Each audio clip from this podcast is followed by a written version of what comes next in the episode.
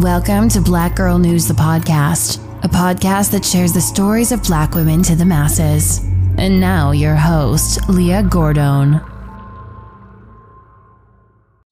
A shooting, this isn't just an everyday thing. You know, this is this is the rest of our lives. That's, that's been changed. My younger daughter, she thinks mommy's coming back from the store. She, I, it's hard to explain that to a child. twenty-seven-year-old mother of two is being remembered tonight. Family and friends gathered at a vigil in honor of Nakeba Collier. Investigators say she was picking up food for her husband and daughters when she was shot less than a mile from her home.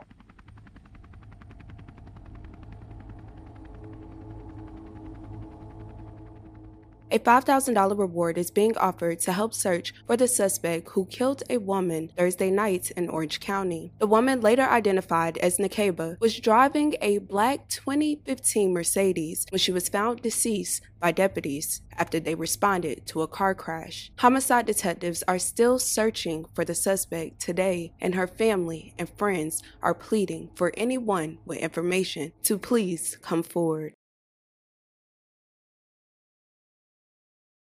Nakeba was twenty-seven years old and lived in Orlando, Florida. Nakeba was a beautiful soul who would have given the shirt off her back to care for the people she loved. She was kind, caring, smart, talented, and beautiful. The kind soul worked as a business analyst and a day trader. Her mother said that she wanted to help build other women up as she built her own career. She was always about girl power and just creating more spaces for women. She was always about girl power and and just creating more space for women and, and African-American women especially. Nakeba was a loving mother, wife, daughter, sister, granddaughter, niece, and friend to all who knew her. She was a mother to two young girls. She was the best mother. Everybody who knew her loved her. She read with them and she taught them so many things. They're so well advanced. And that's ma- mainly because of her mother. She spent so much time. Education was very important to her. And she had just gotten married six months ago. Sadly, today her husband and mother is speaking out with the local news after it was reported their loved one was found deceased. Her husband said they were all at home last Thursday night when she went out to get sides for dinner, but then he couldn't reach her and neither could her mom. forty-five minutes had passed, so he took the girls and went to find her. It was less than a mile away from home. He says he saw their wrecked S U V. When deputies found Nakeba inside, they discovered she had been shot. I had a bad feeling that something wasn't right. Also developing, a woman is dead after Orange County deputies say she was found shot inside a crashed car.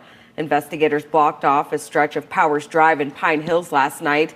Deputies say they found a woman in her twenties unresponsive. On January twelfth, twenty twenty-three, a woman was found on Thursday evening by deputies after responding to reports of a vehicle crash. Upon arrival, officers found Nakeba unresponsive inside her two thousand fifteen Mercedes G L A two fifty, suffering from a gunshot wound. Nakeba was transported to a local hospital where she was later pronounced deceased. Within the first forty-eight hours, police provided photos of the type of Mercedes that she was driving at the time of the incident. You can still see the tire tracks from that S U V that veered off the road and crashed into that silver car, slamming it into the tree.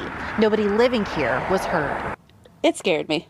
It scared me a lot because it wasn't, it was like, you know, a few feet from my back door. Mm-hmm. I w- could have been out there maybe an hour before. Lately, it seems like there's been a lot more activity in our, around this neighborhood. We've been hearing gunshots more regularly than not. So it's... I don't know, it's concerning. I would say there's probably an accident that occurs there at least once every quarter.